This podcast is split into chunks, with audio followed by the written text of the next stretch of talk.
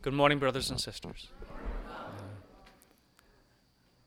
this past week, it occurred to me that in all of my years of being a priest 13, 14, give or take I've never actually preached a sermon solely devoted to the diaconate. This is especially egregious because for the last several years I've been the spiritual director for the diaconate program formation. So I think it's about time I, I, I correct this error. On my part, obviously, I've mentioned the diaconate in other sermons before and certainly talked about it in regards to its context in the church and in the hierarchy. But I think today in particular is a good day to talk about this particular calling, this ordination, because in our first reading from the Acts of the Apostles, we have the first instance of the diaconate in the church. If you remember the setup, this is early church, the apostles are still there, and there's a problem in the body. You see, the Hellenists, which are the Greek converts to the church, are complaining against the Hebrew converts to the church because the Hellenists, widows and orphans, were being neglected in the daily distribution of bread. Meaning, those Hebrews that were giving out the charity to feed the poor amongst the, the church were favoring their own Hebrew converts and not the Hellenists. So, this obviously created division, and they weren't happy about it, so they brought it to the t- apostles. So, Peter and the apostles gather the community together and they say, okay, look, we don't have the time or energy to devote to waiting at table, basically serving table. That's not our job. As the first pope and bishops of the church, their responsibility was prayer and the preaching of the word, and of course, the sacraments themselves. It wasn't their job to go out and feed the poor.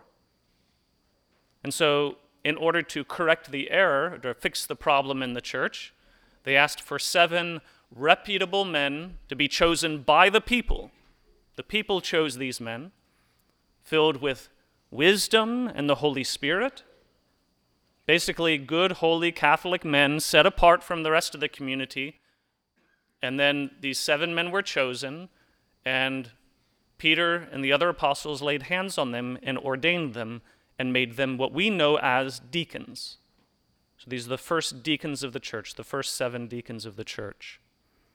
Their role is intimately tied up in their name as deacon. So the word deacon means servant. That's their job. They're there to serve. They're there to serve the needs of the bishops and the priests. They're there to serve the needs of the faithful. They're a servant.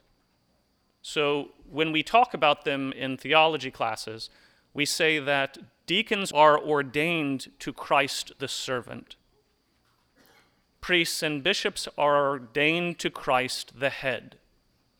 The reason we have that linguistic difference is because obviously the, the bishops and the priests have a far more elevated power in the church through their ordination to effect the sacraments. Deacons can certainly baptize, but technically anybody can do that. But they can perform marriages, and that's about it.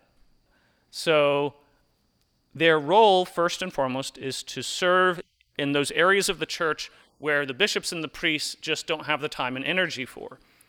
Now, throughout the longest history of the church, the diaconate has always been maintained, but we did not have, for a long time, for over a thousand years, what we have now, which is called the permanent diaconate. What do I mean by this? Okay, so in the early church, these men obviously were ordained deacons to go out in service to help the needs of the body. But they didn't necessarily ever become priests. Maybe some of them did at some future point, but some of them just remained servants, deacons, the rest of their life, and died that way. So there's a difference, however, at least intellectually, between a deacon who becomes a priest and a deacon who remains a deacon. So we, we just distinguish them by saying it this way. I was ordained a deacon before I was ordained a priest. I was a deacon, well, I'm still a deacon technically. So every priest in the church is always ordained a deacon first. So when he's ordained, he's called a transitional deacon. not because he's giving up his diaconate once he's ordained to the priesthood, but because his diaconate is for the purpose of getting him to the priesthood. So he becomes the servant before he becomes the head. But those men that remain in the diaconate and are not seeking priesthood, they're just called permanent deacons. Kind of simple enough. So transitional deacons, those are seminarians going to be ordained to the priesthood one day that are ordained deacons, and permanent deacons are just ordained deacons. Now, this, this role was renewed and restored to the church after the Second Vatican Council. So, in the last you know, 60, 80 years, we've had a lot more permanent deacons in the church. And it's been a great boon, a great help to, to the church and to priests. In fact, I've, I've wanted a deacon here for many years now. You'd think, being the spiritual director of diaconate formation, I could get one. That's not the way things work. So, still praying on that though. So, what do we look for? What does the church look for? And what do I personally look for when I'm interviewing candidates for the diaconate formation? Well, Peter tells us a few things. You have to be reputable, respectable. You should be wise. That doesn't mean perfectly wise, but you need to have some wisdom and understanding. You need to be filled with the Spirit and faith. And above all, one of the things we look for in deacon candidates is somebody who already serves his local community in one way or another. In one way or another, he's already in service. Sometimes we've had applicants to the diaconate program, and kind of spiritual side of things, they're perfect. They just look great. Wise, holy, raise their children well, all of these things, but they didn't really actively serve anyone in their community. And we're like, oh, okay, go work on this for another year or two and then apply again. So it's an essential aspect. Since the ordination is for the service to the body, you have to have a service minded heart. You have to already, in a sense, have received that charism. Now, obviously, we know deacons can preach. In fact, the primary role of the deacon in the liturgy is to proclaim the gospel. So if I have a deacon here at St. Dorothy's, I'm not supposed to read the gospel. I mean, I'm still a deacon, so I can. But the deacon is the one who has the right to proclaim the gospel. Now, because of that, he can also preach with the permission of the the celebrant, the priest celebrant. Also, another role that the permanent deacon in particular holds within the liturgy is that if the Eucharist is being distributed under the form of the precious blood, that's his by right. So if I had a couple of extra priests and deacons here, and I was distributing the precious blood, I would have to allow the deacons to distribute the precious blood. So proclaiming the gospel and distributing the precious blood is theirs by right according to their role as deacons in the liturgy. Outside of the liturgy, we can all just do different types of jobs. There's no specific rules. But deacons assist in many ways. I remember growing up in Hickory at St. Aloysius, we always had deacons, they still have them there. And we had this one old deacon, I don't remember which wars he had been in, but he was an old military guy. And uh, us boys, especially, always liked it. One day he showed us that uh, when he was off in another country in war, he got a, a hula girl tattooed on his arm, and when he flexed, he could make her dance. So he, he's already gone to his reward. So he, he's with the Lord. But uh, still a good deacon. That's not the only thing I remember about him. He's a good, holy man. But I was a child and I thought that was neat. So, but again, the deacons would often teach faith formation, catechism. They'd help prepare couples for marriage or for baptism. There's, there's any number of things that they do, but obviously in this gospel in particular, they were there to help distribute bread to the community for those who were in need. And they took an authoritative role in doing so. That way, the people of God didn't have to keep bothering the apostles every time there was a little disagreement such as this. Now, another thing that's important to understand in regards to maybe any of you men that are discerning the diaconate there's many years of formation. So if you get accepted to the program, there's a lot of formation, intellectual and spiritual. They want to make sure you're properly formed and prepared to be ordained and to minister in the name of Christ. But there's also another thing that every man getting ordained to the diaconate must promise when he gets ordained. And that is if he's married and his spouse dies, he's forbidden from every remarrying. It's forbidden. And if he's not married when he becomes a permanent deacon, he takes a vow of celibacy like a priest, and he's never allowed to get married. That's another rule about the diaconate. It's always been the case in the church. I could preach a whole other sermon on that. We'll just leave it there for now. However, another point to consider is that a man cannot be ordained to the diaconate even if the bishop wants him, even if he wants it, if he's married without his wife's permission. His wife must consent. She must consent to it. Why? Because it's going to affect her life too. It is one of the things that we expect of the wives in the diaconate formation program that they, insofar as they are able, participate in their husband's formation. We want them to go to the theology classes with them, the spiritual classes with them. In the early church, the wives of deacons used to be called deaconesses. Now, they were never ordained, so don't worry about that. It's always a class difference in regards to the hierarchy. But they were called deaconesses because they had an official role in the church, in the body of Christ.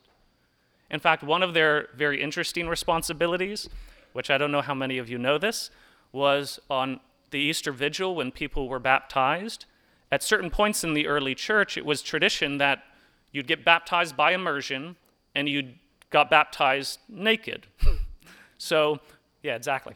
So, glad we don't do that anymore, right? So, when a woman was being baptized, the deacons' wives would surround the baptismal font to block anybody from seeing it. That was one of the roles of the deacons' wives, to, to help protect chastity for everyone involved. So I always found that fascinating. But again, don't worry, we, you don't have to get naked to get baptized anymore. Except for the, well, no, even the babies don't have to. But the role of a deacon's wife, even though it's not liturgical, in a sense, you know, you don't have any power to, to help affect the sacraments in any way, what happens is because of the elevation of your husband in this official capacity in the church, you yourself are elevated in the eyes of the people. And so what we find is these wives in particular, many other women in the parish and other people in the parish seek them for advice and direction. So we want to see that the wives themselves not only encourage and support their husband's call into the diaconate, but are willing and able to accept the responsibilities of being the wife of a deacon. Now, being a permanent deacon doesn't mean you can't have a family and you can't have a regular job. Of course, you can. But it does take on some added responsibilities. So, generally speaking, when we look for candidates to the diaconate, we're looking for somebody who's already raised his children. If he has kids, for the most part, they're almost ready to get out of the house or they're more or less out of the house already because we wouldn't want him to be taken away from his primary vocation, which is his family, his vocation to matrimony. So, since we don't want that, we would wait till he's raised his children. And that's usually what the scriptures themselves attest that if a man is called, one of the signs you look for is has he raised his children well? If he's taking on this official role in the church and all of his children have, have rejected the faith and gone off and done bad things, well, then you have to be a little concerned.